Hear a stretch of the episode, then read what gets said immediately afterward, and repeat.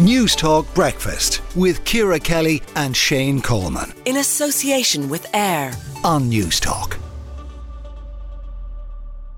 twenty twenty-three has been recorded as the hottest year on record as Earth nears the critical one point five degrees Celsius limit.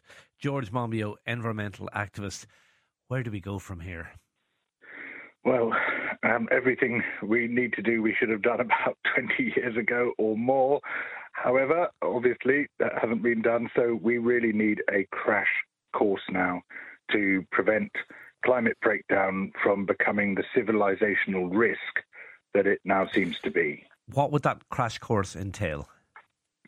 It needs um, a massive programme of insulating people's homes, replacing their heating sources, replacing our electricity sources right across the board to get fossil fuels out of it completely, um, radically changing transport um, so that we have a hierarchy Um, which says, first of all, let's reduce people's needs to travel by making towns more convenient, by um, sorting out our infrastructure in such a way that you don't have to be blatting around everywhere, massive investment in public transport, in walking, in cycling, and then for the residual use, for people who still have to use cars, a very rapid switch over to um, electric cars, away from internal combustion engines. That that's the sort of level of what has to be done, and it now has to be done yesterday, because we've had so many yesterdays when it hasn't been done.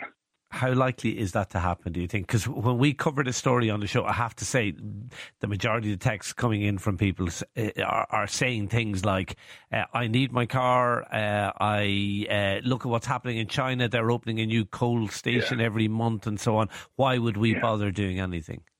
Yeah, there's a huge propaganda effort, largely funded by the fossil fuel companies, um, to spread exactly those memes. You know, the China thing. I mean, it's completely untrue, but people repeat it and repeat it and repeat it. They're just reciting corporate propaganda while thinking, oh, I'm sticking it to the man. No, sorry, mate, you're not sticking it to the man. You are repeating what the man wants you to repeat. Um, we, you know, we, we are better than the fossil fuel companies. We, we have to see that our lives, our livelihoods, our prosperity, our well-being, all of these are now on the line. Do if people we allow see that, the fossil George? Fuel company, George, do no, people no, no, they see don't that? At the moment. They, they don't at the moment, and and this is a massive failure by the media, um, which um, also recites um, fossil fuel propaganda, um, but it's also. There's a sort of cultural and political failure too. I mean, this stuff should be right at the front of people's minds. Politicians should, you know, in, in the Dáil or in Parliament, they, they should be standing up every day and saying, sorry, um, government, what the hell are you doing about the climate crisis? You know, everything else we, we, is, pales into insignificance by we, comparison to it. We have a Green Party in government here, and I have to t- say to you that the the, the leader of the uh, the Green Party in particular is, um, uh, hate figure is too strong a word, but he is a figure of much criticism, uh, particularly in rural areas in this country. Uh, does a huge, he gets a huge amount of negativity for the message he's preaching. It, to me, suggests, I, I, I believe personally it's un, highly unfair, but to me it suggests people aren't ready to listen, people aren't ready to hear what needs to be heard. Yeah. Well, we just have to persist. I mean, uh, you know, I'm very familiar with it. I get reams of hate every day just for saying that this is what the science is telling us and this is what we need to do.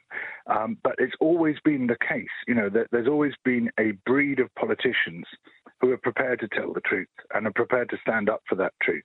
And they've always been confronted by a brick wall of hatred and denial from people who refuse to accept that truth. And the two qualities which are most important in, in any campaigning, any polit- political career, are persistence and resilience. You just have to stick with it, ignore all these slings and arrows that come your way, and just I, I, I and know you're going to do that, George. I know you're going to mm-hmm. stick with it, but do you lose hope?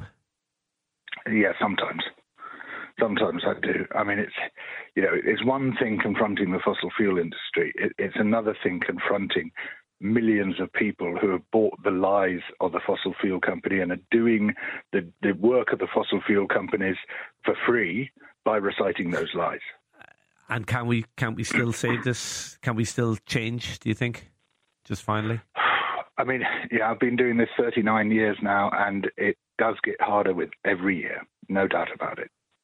George Monbiot, uh, environmental activist, thank you for talking to News Talk Breakfast.